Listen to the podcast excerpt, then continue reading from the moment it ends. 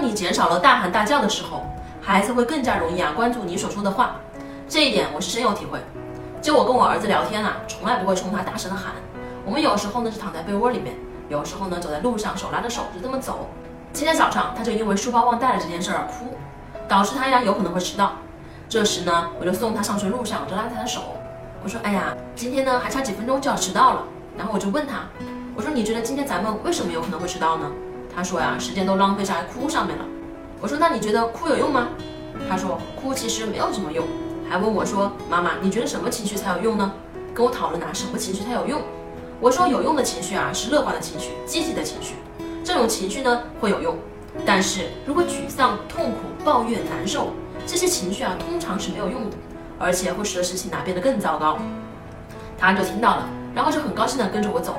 所以呢，当你轻声细语的跟孩子在讲话的时候啊，其实你会发现你说的每一句话，几乎呢他都记得。橱窗里有我为大家精选的育儿书单哦。